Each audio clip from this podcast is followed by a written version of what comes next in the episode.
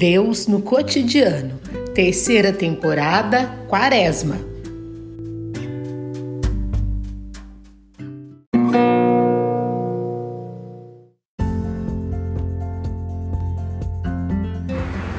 Nono dia, Evangelho de São Mateus, capítulo 7.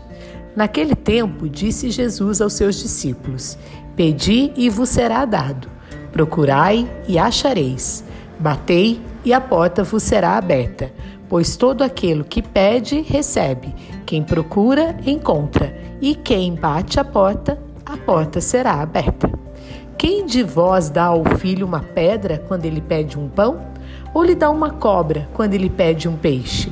Ora, se vós que sois maus sabeis dar coisas boas aos vossos filhos, quanto mais vosso Pai, que está nos céus, dará coisas boas aos que lhe pedirem. Tudo quanto quereis que os outros vos façam, fazei também a eles. Nisto consiste a lei e os profetas.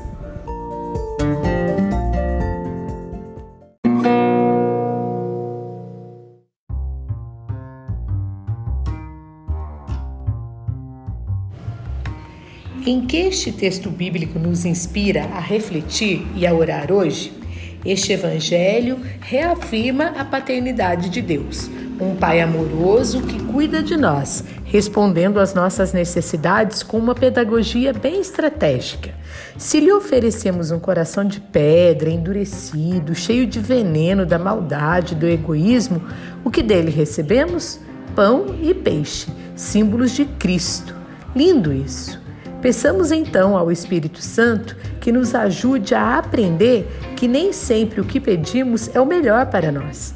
Pode ser que nosso pedido não seja atendido da forma e no tempo que esperamos, mas será sempre no tempo e no jeito de Deus.